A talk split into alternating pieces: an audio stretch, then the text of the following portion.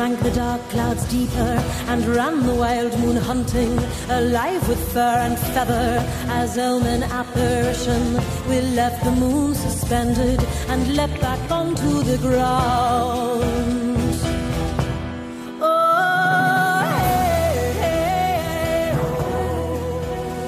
Welcome to the Antipodean Arts Podcast, episode 20. And I take this moment to acknowledge that we are in Yagara, Jagara, and Turrbal country in a place called Kurilpa, also known as West End. We are on the crossroads of two historic streets. And we and I acknowledge um, the elders of the nations that are tied and grown from this land, the elders past, the elders present, and the elders yet to come that are emerging now. I acknowledge invasion, I acknowledge continued occupation, I acknowledge governmental inadequacy and crimes, I acknowledge injustice, and I acknowledge Aboriginal activism, Indigenous self determination, I acknowledge powerful, beautiful ceremony, song, societal relating, the resuscitation and revival of language and law and the enshrinement of traditional ways of stewarding the land with water, with flood, with fire, with agriculture, with hunting, with fishing, with birthing, with growing, with dying.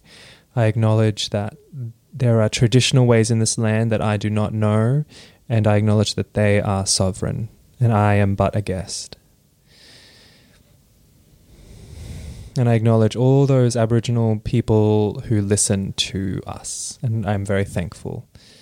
We're so grateful, Ashe. So, without further ado, sometimes Brody Ann and I like to just do a bit of a chat, but um, we're not going to do that because No, we. just we have kept our fabulous guest waiting while Yeah. we've had some technical difficulties. So we're not going to wax lyrical No. here. We're going to get straight down to it. because Brody Ann and I are really techno illiterate, and we have and we have our friend Matt here who's just come back from Edinburgh, and and Literally and, and he is just like suffering, suffering from our wrath, our our collective Moon and Scorpio wrath. Except Mm-hmm. I believe you have a different moon, but anyway. Um, Face. So, um, I'm going to introduce a friend of mine who I met, I think, in 2014. I, I, I don't know. We'll, we'll see when when when 13. after 13. There you go. Thank you. So, mm-hmm. Patricia Finkler is a Brazilian American astrologer, tarot reader, moon mother, death midwife, and a mm-hmm. practicing witch. She was born in the south of Brazil but has lived for ma- but lived many years in Chicago, where she participated and took an active role in pagan groups and activities, developing connections also to the well-known Circle Sanctuary, Earth's Traditions, Gaia's Womb, and is one of the founding members of the theatre and performance group Terra Mysterium, which rocks. She now lives in Sao Paulo, where she runs a venue for magical classes and rituals called Casa Pantheon. She has a YouTube channel, a blog, and teaches a mystery school through her group Conclave da Rosa e de Espino.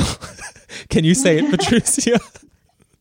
Conclave da Rosa e do Espinho. Oh, It's much- the conclave of the rose and the thorn. the um, rose and the thorn. so witchy. she is beautiful. she is also a writer, and her first book, which I hope is in English because I cannot understand or read Portuguese, um, which is about the m- magical aspects of the four elements, and that was just released, and it is written in Brazilian Portuguese. yes. anyway, welcome to our show, the twentieth episode. Thank you so much for being with us. you.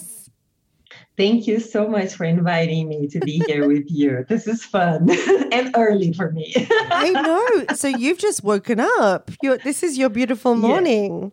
And right here, Yes. it right now it i- is dark. It's nighttime now. It's stormy in Brisbane. Mm-hmm. We're having like almost like tropical storms, which is wonderful because I, uh, I think that's what a lot of people have been praying for, and it feels very heavy and very yeah. Um, yeah, it's it's a magical magical time, but we're at complete opposite ends. Well, no, Yes. So not necessarily, well, true. because Well, because I meant morning and night. Oh, with that's the what you weather. You're right. Um, because we Yes. you are from the Antipodes as well, Yes. and and you are our Yes. first South American guest, and that makes me so happy that you're our first one. Um, so yeah, like tell us a bit about your what it's like to be, you know, as you said, like a Brazilian American witch and human being and woman, and what is it like to have grown your craft, your spiritual practice in Brazil, but also affected by the states with all the different cultural and historical Mm. influences in your country. Okay. Just so, an easy question uh, to start. Just a little one. Yeah. Yeah. Very Just short answer. Yeah, Just right? in a short answer. um, so hello to everyone who's listening to us. Um, so I was born in the south of Brazil, and Brazil is a very mixed country. And we are born like almost, I cannot, what can I say? Like it, there is mysticism everywhere. And when I was born in the 70s, this was very much so. In the 90s, it was everywhere when I was a teenager and just experimenting with different things. I was not baptized by my parents. It's a Catholic country, mostly. Now it's mostly evangelical. I think we're same, they're growing at, or they're like half and half with the Christians. I don't know, but there's a big rise in evangelicals here. Mhm. And this has actually dampened a lot of the mysticism because many people are turning against the very uh, fabric that was woven with the whatever the Africans brought to us during slavery, which is very sad. But most of Brazilian pop culture, or uh, and our music and our art and our dance comes from the heavy influence that the Africans had on us. Mm. So, uh, and the Portuguese, different than the Spanish, I'm going on history here, mixed with the Africans. In the Spanish colonies, the Spaniards would keep separate from their slaves and populations, but the Portuguese, no. So this is part of what make of what makes Brazil different because they were just actually uh, having children with everybody. They did not care. They did not have the prejudice that the Spanish had. And then we have a lot of mixed people. That's why we are so. Uh, it's hard to tell a Brazilian actually because there's European blood with the African blood and the native blood in almost everybody here. So this is part of what the culture is like, and uh, lots of this um, heavy uh, African diaspora in, um, influences. And right now, we, I don't know when this show is going to go on, but on the 2nd of February, it's the day for Iemanjá. Yemaya, as some would Yemanja. say. Yeah, and it's a big parade of there's parades of boats and they give offerings to her. It's a huge thing on the coast of the country, but it's now also being repressed by the evangelicals who are rising to power, Ah. which is really, really sad. But so even if you are not no witch at all, let's say, but you're being raised in Brazil, you get exposed to that. You get to expose to the name of the Orishas in pop songs. You get exposed to the Yemaya Day. You get exposed to um, it's some of the Orishas are household names. Yemaya is one of them. Oshun is one of them. Oshala uh, is one of them. So we have their names. Uh, even if you don't want to have anything to do with them, you have their names as household names. Yeah. And you know Yemaya is a queen and goddess of the sea, Yes. even though you don't want to talk about it. So you know that. but you know. So that's how we grew up. And and then so I grew up grew up mixing all of that. And then there was a lot of occult going on, studies and uh, Crowley and um, Eliphas Levi and all of I don't know if you say Levi or Levi now. I just forgot that. but correct me if I say anything wrong, please. no, perfect. Um, and okay, so anyway, so you we had access to those things, and we had access to some books that started coming through Amazon at some time, even when there was no uh, Windows on computers yet. So my friends who were very technologically literate were buying books from Amazon with the first international credit cards we had in the early 90s and getting these books over here. So that was my world as I was a teenager. The mixing of what came uh, with the African traditions, what I was reading in occultism, and then the crystals, um, some work with herbs, but very, very natural magic, I would say. And then I met the first Wiccan group ever in Porto Alegre, and this was 1994. And I, it kind of shocked me that people were doing that as a religion. I, they had no idea. Uh, but I did not join them. I went, kept my own way. And then I got married and moved to the United. I got married to be able to move because my boyfriend at the time was uh, transferred to work in Chicago. Mm-hmm. So we married and I moved there. And then I discovered at this point, I was already doing a lot of shamanic magic and a lot of women's healing through shamanism and Pachamama Amerindian shamanism, so South American shamanism. And then we moved to Chicago, and I discovered that paganism was a huge movement that had different uh, lineages and traditions that you uh, could or not participate. And it was a whole new world for me. So, in those nine years I spent in I ended up being part of Women's Circle. I met Angie Buchanan from Gaia's Womb. She's my death midwife teacher as well, uh, that midwifery. And I went there to take this class with her in 2015. Um, then I met Teresa Lynch, who was my first priestess. I was part of their uh, their women's circle. And what else?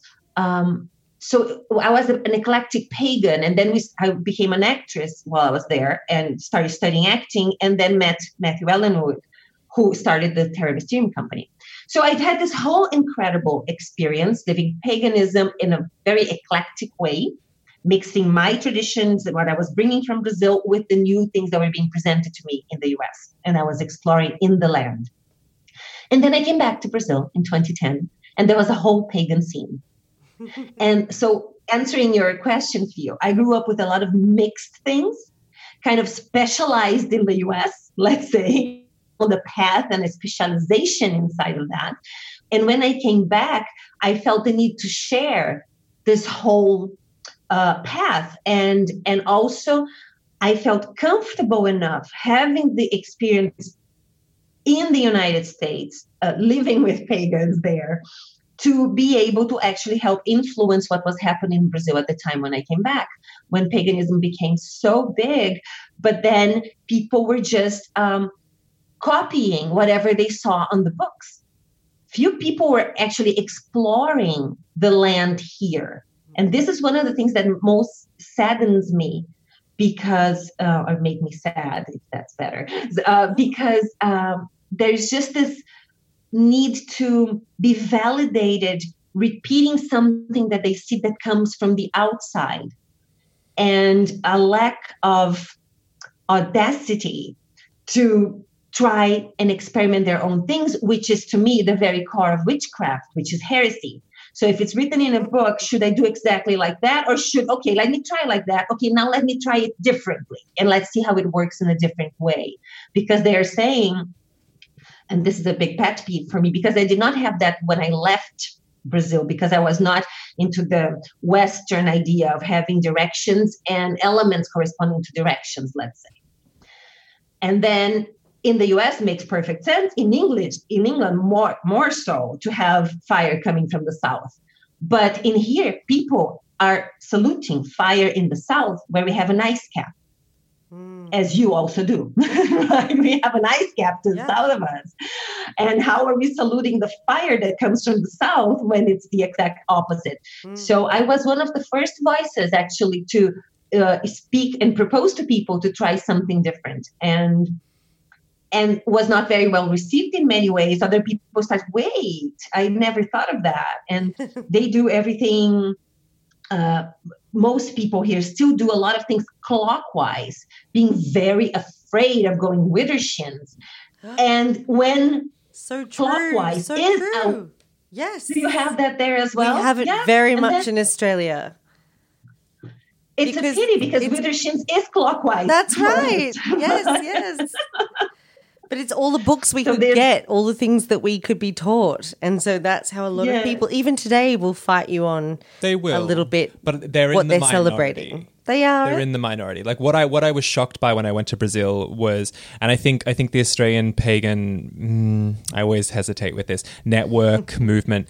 Um, it went a different direction because a lot of the early influences here were saying like that we had. I remember we had Wiccan, Alexandrian Gardnerian priestesses coming over, and because they had such leverage and authority, like Vivian Crowley, Janet Farrar, and they were all like, "You should be doing it with the sun," then the movement of the sun, and because they said it, mm. it was okay it was because they mm-hmm. said it. They came from, you know, the old country or Britain or whatever. And then it was okay. But then, of course, we have other we have other shit going on here anyway. Like it's not just. Um, I th- actually think traditional Wiccans are um, actually just like it's, a, a, a, small handful amongst the many eclectic pagans Very and traditional so. witches and other kinds of spirit workers that exist here. Um, you know, when I came to Brazil, I was confronted by that, like, and I could feel it. And even though mainly I was around people that were connected to you, so there was a different idea. Um, but I was also shocked by, and I get it on some level, by by the lack of like you have such easy access to Umbanda, specifically Umbanda, right?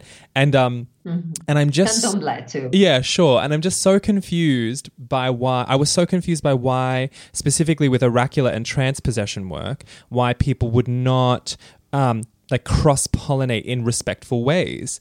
Um, and then I was happy to meet that um, the mother of the saint in that temple who who was kind of cross pollinating and that that um mm-hmm. that did make me happy because I just think there's this established developed technology that they have which I got was blessed to witness. And as as someone who's like lo- enjoys the technicality of it could also sense and see their technicality of it. And I really um like felt very like v- v- uh, reverent towards what I could sense of their technicality.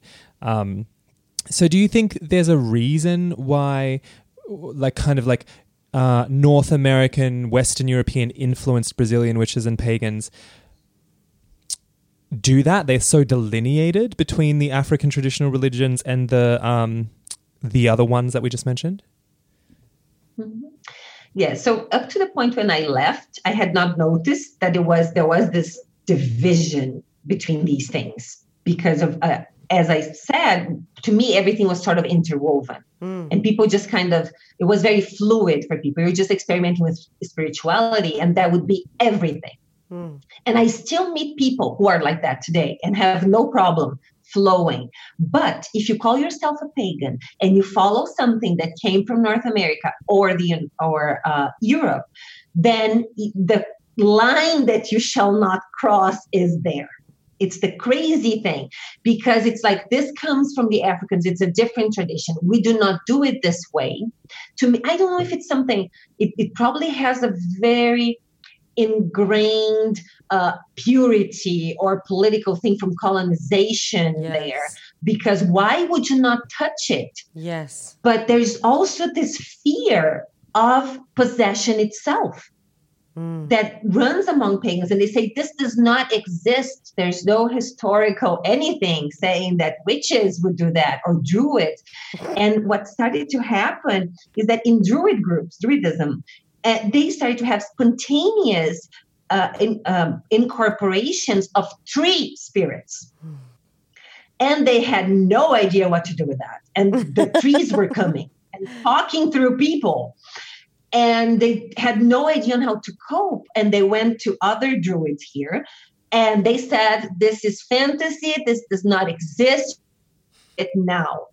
And then they actually decided to study with Umbanda people mm. to learn how to deal and learn the technique. Mm. As Fio was putting. So there is the other way when things shit starts happening, and then you have to go to whoever has that technology yeah. to help you because witches here do not apparently, of course, some do, but it's like in the shadows. Yeah. Uh, so openly or publicly, they would never talk about it, and they actually shun it uh, and don't believe it's happening. I've done public rituals, uh, not big though, just um, but open to outside people, people outside my group, and we had gods manifest in that. And I always kind of make an agreement to the gods and goddesses that they please keep it discreet so, as not to shock or cause me trouble in what they're going to say after they leave here tonight.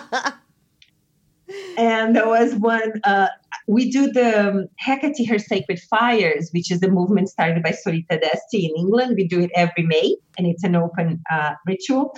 So people were coming to that last year, and I incorporated Hecate and agreed with her that she would bless people that night. So she came when people were doing all these um, of these um, poetry offerings to her. So she came and she went to each and every one of them and put a cro- an oil cross on their foreheads. And I was just inside thinking, like, what is she doing putting a cross? And then, of course, it's the crossroads. So she was like mm-hmm. putting the mm-hmm. crossroads on everybody's mm-hmm. head. And then after she finishes and stops in front of the altar, it, we were supposed to be done. But then she starts raising my arms and gives a beautiful, beautiful speech which I have very little recollection. But it was the most, and I just remember being horrified, like, oh my goodness, oh my goodness, there's people here who are not going to understand what's going on. They're going to say whatever. But people understood that as theater, and because it was just so beautifully said that I had memorized that poetry and fine. So like, phew, I escaped that. But it's it's again sad that you do not recognize that the gift that you're given mm. for what it is because it's not supposed to be happening that yeah. way.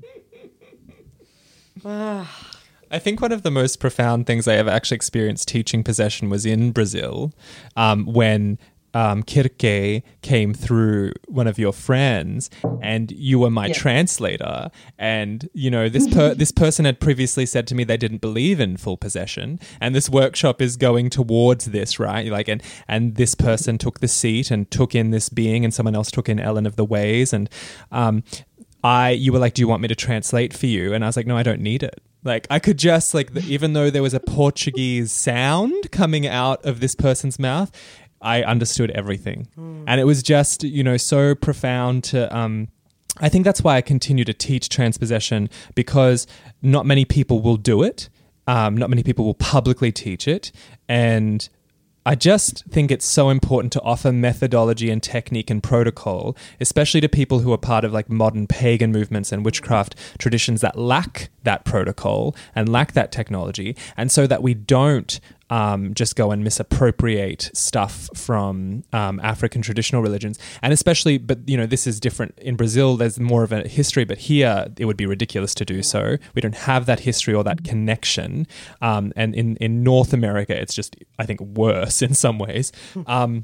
But there is more and more of a crossover, I think, with African traditional um, diasporic religions in North America and witches. Like I, I, I, just know so many initiated witches of a variety of lineages who are also like Santeras, Santeros, Ocha, um, Ifa. Yeah, like they're all like they're just like it's almost like North Americans just want as many things as they can get. But that's also just me being flippant because I know so many people who are so devoted. I actually see more of it happening in Australia now mm. to be honest.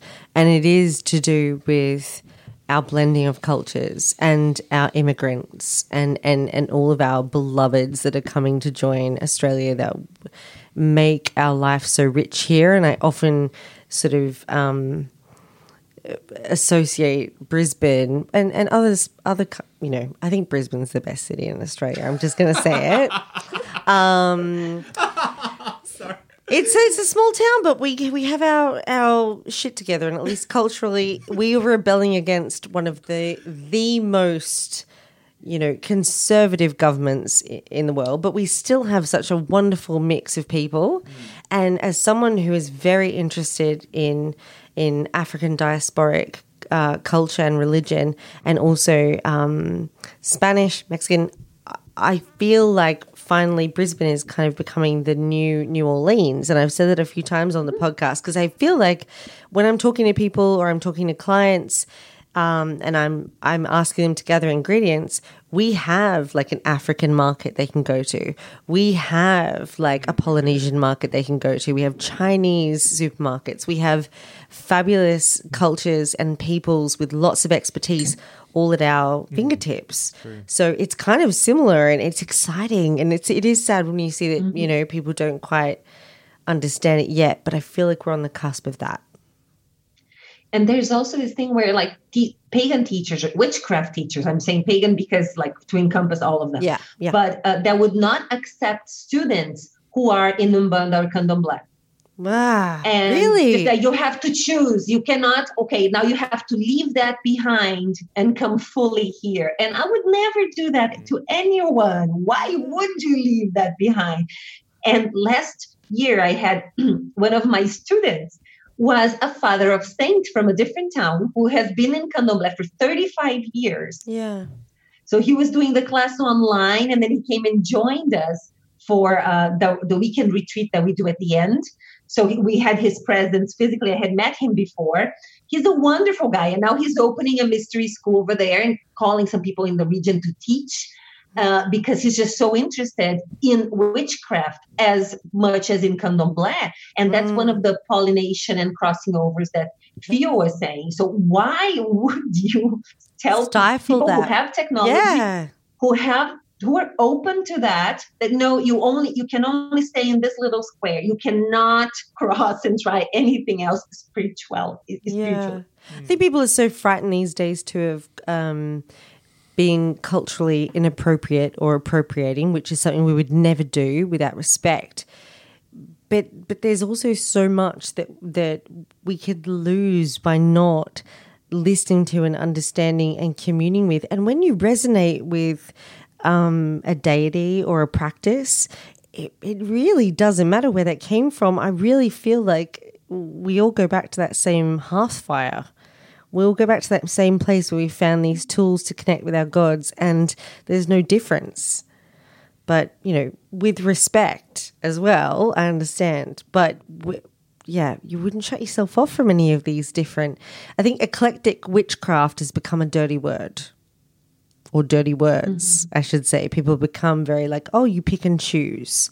You you don't really mm-hmm. understand where you're gathering from or what you understand, but it's so much larger than that, and you can't escape when the when the gods turn up to you, or something happens mm-hmm. in ritual. You have to you have to go there.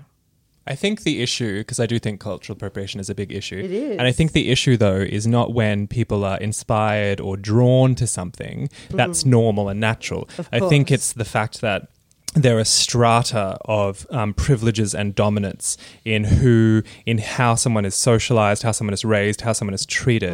And if someone, for instance, in Australia, uh, someone of European or like British descent who is read as white in the system, who suddenly is having like um, like being called by Kali, if they preference um, and emphasize only white women writers of Kali who have a very particular understanding and a revisionist feminist understanding of Kali, which in and of itself is like fine, but actually immaterial and not connected to the very real poverty stricken, colonial affected um, India. So like it's like someone can just be like, "Oh, I'm having also, a really lovely." Kali's not going to to come to you or be with you or or be a part of your magical practice if you act like a darn fool.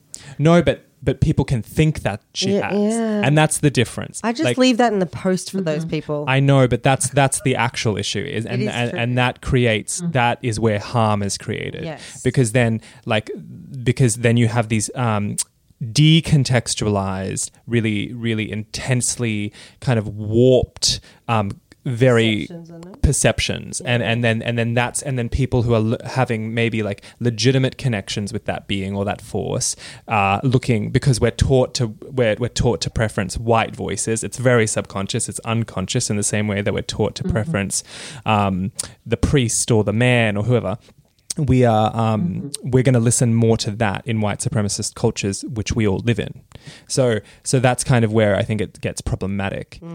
Do you feel like like like Brazil like when I was in Brazil I I definitely noticed that there was colorism and of course there would be racism throughout Brazil. So the lighter your skin the easier it is. The darker your skin. Exactly right? So like how is that how does Yes. that impact um you, witchcraft in and even also the evangelical attacks on the candomblé and umbanda terreiros and houses? Like they're like literally burning them. I, yeah. Yes. The the evangelical attacks, um, I don't feel they are as much race oriented as it's really a faith oriented thing, because many of the attacks are actually done by uh, uh, drug dealers in the communities who are of dark skin as well, and they are evangelicals. We have this paradox in here that we have evangelicals, uh, uh, traf- traffic uh, drug dealers for Christ or That's something. because they forgive So- everything the next day. yeah, I have no idea how that goes, but they are very much into their Christian faith, and then they destroy the African uh, temples, the African tradition temples, mm. uh, and they throw salt on the earth of where they deposit their offerings to kill the earth that receives that those mm. offerings. It's to me, it's like a desecration to desecration to. I, I don't even know what. How can you desecrate anything more than so what they're disrespectful. doing? Yes, but it's not just towards evangelicals. They've been going into uh, Catholic churches and destroying image, images of saints as well. So it's anything related to images.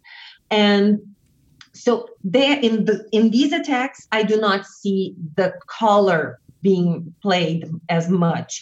But um, and it's interesting because in here, in especially São Paulo, um, I've seen more colored people in paganism than in the US. In the US, well, I lived in the Midwest, and when I go back, it's Pagan Spirit Gathering, which is in the Midwest. So you can count on your fingers, like in one left and a hand. In the whole pagan spirit gathering, it's like a thousand people. You maybe have one or two black people. POC, yeah. And it's like, what? and no Orientals at all. And in here, you have a big mix of Japanese, indigenous looking people. Uh, all are some shade of brown in some way, you know, you have lighter, darker. So, uh, and it's interesting to me that a lot of people who have darker skin also um, do have a more Nordic cult. Mm. And that is, I find it very interesting. It's like how wonderful that they do not feel that they that this would be inappropriate because they are not fully white mm. and so the pagan uh, in your face neo Nazis. yes. yeah, and then there's the, there's the right now in the studio. There's a lot of middle fingers. Let's just say. Yeah. So, and I know that international groups would be horrified to know that these people in Brazil are they have a cult to Thor or whoever, and they're colored. But uh, it does happen, and it, I think it's it's really amazing because uh, if we if our DNA is the crossroads of everything, because yes. the more we do now, the the one, two, three, or the heritage or whatever thing, like we we have shown that we have blood from everywhere. All corners so of the why earth.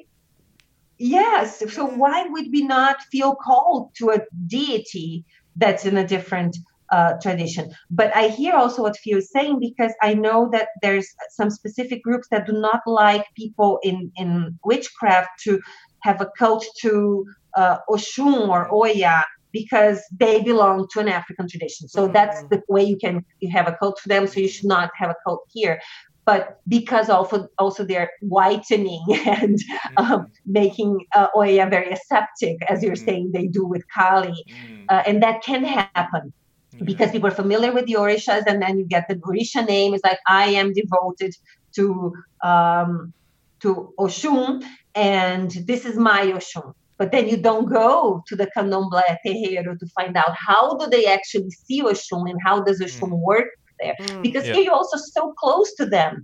And exactly. Candomblé is an unbroken, unbroken line. Yeah. And that's where she comes. Like, you can go. Yeah. Like she's so from Africa really and have... those traditions of, of Africa.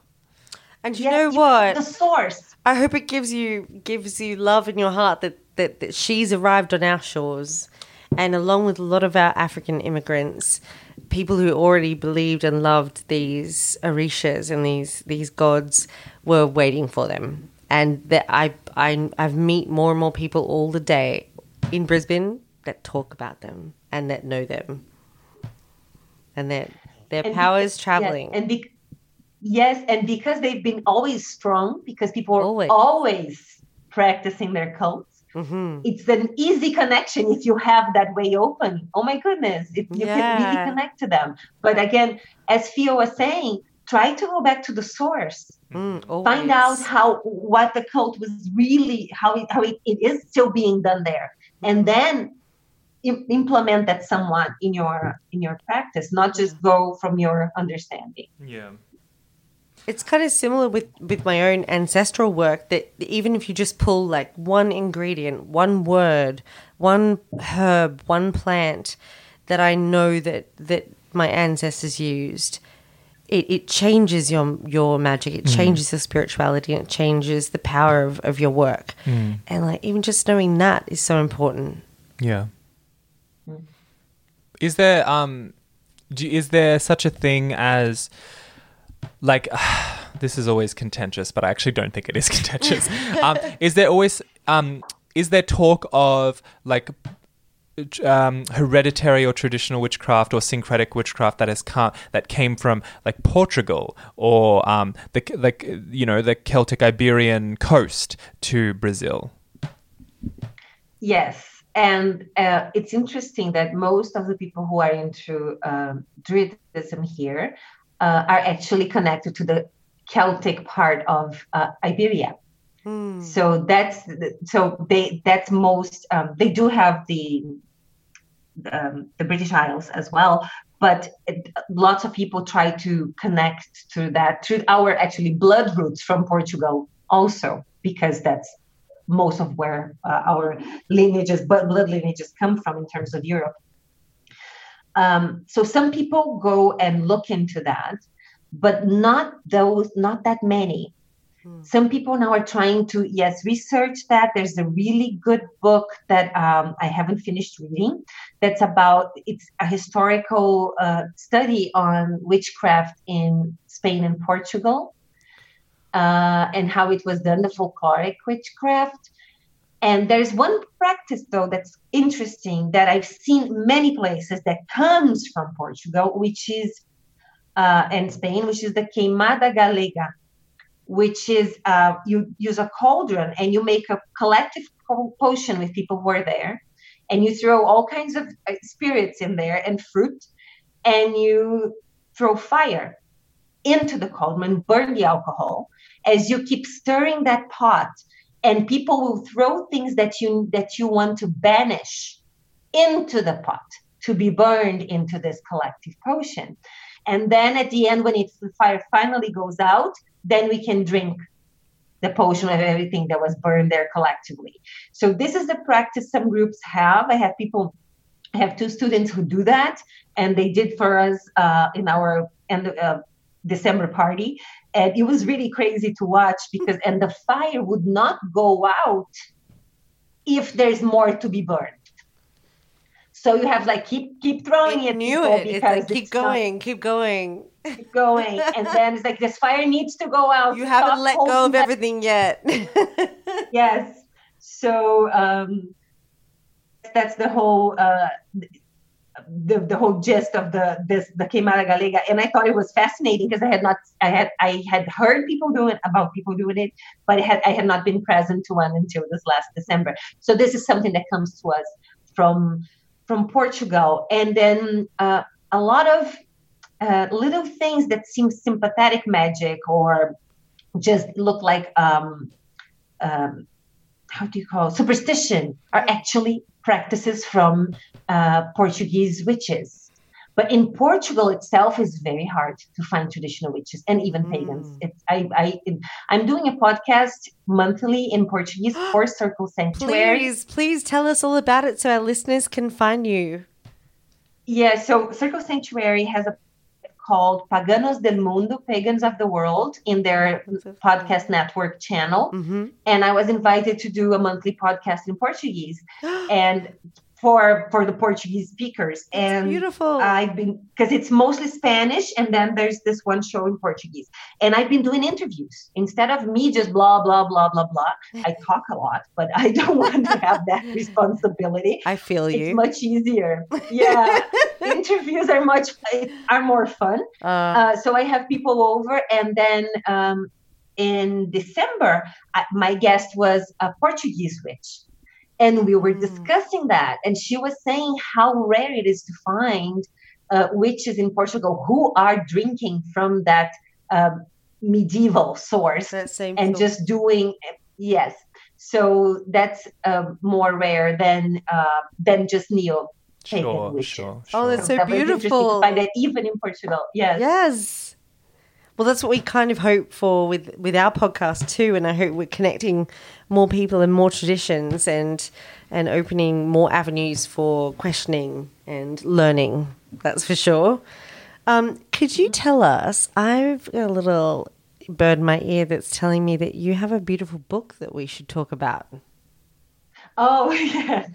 Um, I want you to get it out. so- I want you to plug it. I want you to tell me all about it. yes. Please, You after all your gonna see work. the- you're gonna see people who are listening cannot see the cover, but it's we will share it. We will share it on our Facebook, so we'll make really sure everyone finds it. It's a beautiful cover. I wish I could read Portuguese. Yes. so it's called the Four Knowings. I think that's a, an appropriate tradi- uh, tran- uh, tradi- uh, translation for uh, the title because, um, well, the four elements are the whole basis of magic, Magic. and our world and our understanding of magic, the way I always felt it. And the the whole thing about the directions here and people uh, changing things I, I i write on my blog about it but um there was there's no books talking about this and also when i started teaching in 2015 i was looking for material on the four elements for my students and you have a few books in english about that exclus- exclusively about uh, the four elements but nothing in portuguese or Port- Portuguese from Portugal or no. So I started to prepare some, put together stuff for them in 2015 and started saying at that time, please do not share this. It's going to become a book someday. And then, but it was going to be a more advanced, like hand, ha- kind of handbook uh, that people could resort to for magic. And then I had an editor who was interested in the book, and she said, Why don't you make it in a way that people who are just seekers can also understand more and expand the public for this book? And that changed the way I was writing it. I ended up not publishing with her uh, uh, for different reasons. And um, it's a self publishing thing that I did, but it's going to have an official re- yeah, it's going to have an official release in the end of March in a uh, a books bookshop in the Paulista Avenue where I took Fio his first day here, and he said I gave him the shock treatment. you, you gave it. Okay, I need the tea. I need you to tell me what he was like I, when he I landed I there. still talk about Shh, shh, this. I don't want him to interrupt us. I want you to tell me what this baby Fio was like when they arrived to meet you. Where? How did you give him the shock treatment? What happened? um yeah his first day we we were doing some plugs for the classes he was teaching so we went to paulista avenue to record this with a friend chris morgan who was there with us and, and who was in this whole thing helping out with uh to have make fio's classes possible in sao paulo and rio and we had to take three different subways and it São Paulo is really populated. There's people everywhere. It's So hard. he was freaking out Um, because he doesn't like lots of people. yes, but and I knew that would happen because I freak out and I live here. Yeah. So, but I wanted to show him the rough thing, and that you can survive that. And then eh, from there there on.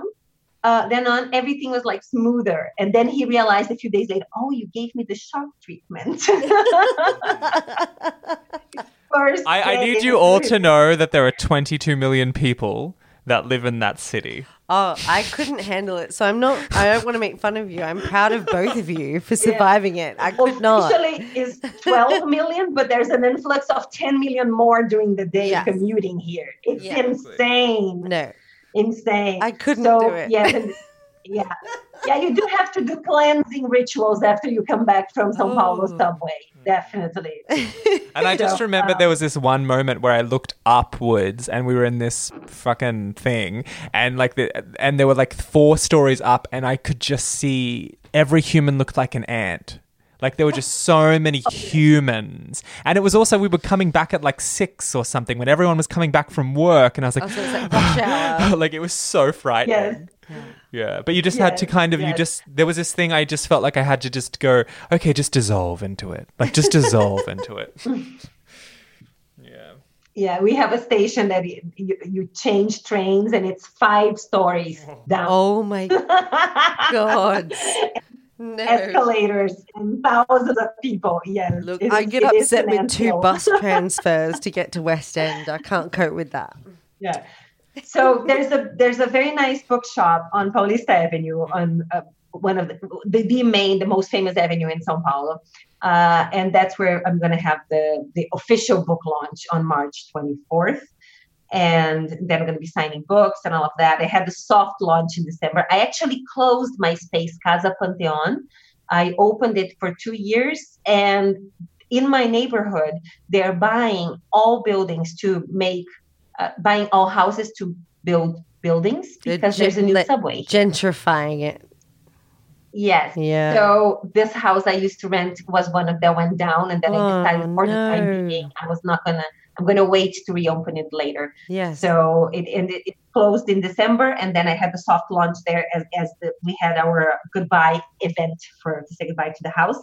Ah. But the book is about um, the magic of the of air, fire, water, and earth, and it has the four elements in all areas of knowledge. It has astrology. It has the elements in the witches pyramid, the elements in the four uh, most known magic tools, the the four humors, um, then the Sabbats and um, the wheel of the year and the directions and the way I propose that. And I explain scientifically why we would have fire coming from the north. And then I also use and quote.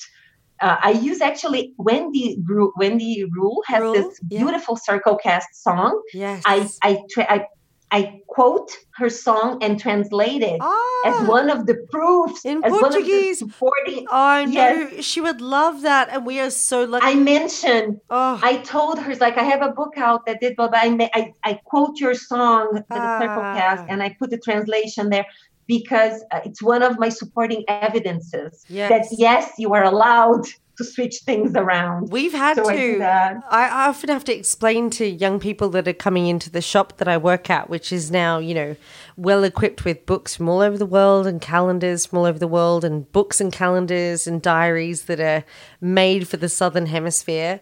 And I'm like, you you do not understand how lucky you are. Do you understand like how many hours it took me to to flip all of the the holidays, find all of the transitions, put all of my like moon changes in, and w- I would have to do it all by hand. There was no help, and you would just do your very best. So this is wonderful. Yes. I'm so excited. Yeah. And could you please say the name of your book again in your beautiful, beautiful native Portuguese?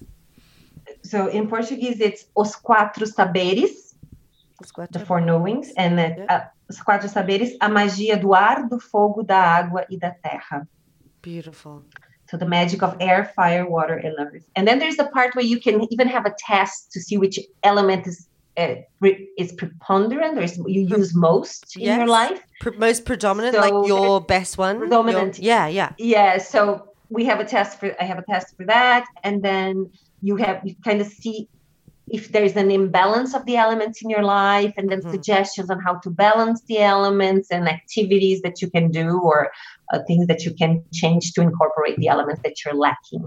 I so love think it. that book should be in English as well. I really think we need it in English, and I think that that all of us in the Southern Hemisphere, especially like Antipodean Arts podcast, is all about all of us pagans living and working it out in the Southern Hemisphere, and that would be such an important book for all of us. Yes, I am considering. I'll probably make the effort and translate it. Hurrah! Well, we have reached time, and thank you so much, Patricia, for um, agreeing to come and speak with us Oh. And on our speaking on our so twentieth episode. Yes, and it's like our twentieth Thank birthday you. party, and also for being so patient with us while we had all our technical well, we had a fucking difficulties. freak out. Thank you to Matt. And our friend Matt, so who's just arrived here from Edinburgh, clever. and we just put him on the desk, and we're like, "Hey, you're going to produce this episode. Um, we don't know how to work anything, um, but yeah." And also that it's just been a really mad day here in Brisbane. Torrential, like tropical rain, really beautiful, heavy rain, which is what we've all been praying for. It's But flooding in it's actually of like flooding because it's been so dry for so long. I'm sure it's the same um, for you. Like everything turns to like almost like concrete or the clay becomes so solid that the water doesn't soak through. And now we have such heavy torrential rain. There's flooding in Brisbane today and tonight. So um, it's a little bit it's a little bit mad here, but in a good way because w- we will never say no to water right now. So blessings across the great Pacific to, through the east to beautiful South America and Brazil. Blessings And- to you, and I'm I'm so grateful to to be able to speak to you and to have you on our podcast, and um, I look forward to being in touch. Mwah! I'm glad this worked out this morning. Thank you so very much. Uh, have a beautiful day. Blessings. Mwah. Upon the hill that lay beneath the wolf sky. We felt the dark clouds falling, an ermine apparition, and with the thunder rolling, our house preceded the storm. We lay beneath the wolf sky. We lay beneath the wolf sky. This has been the Antipodean Arts Podcast. Music by Wendy Rule. The song is Wolf Sky.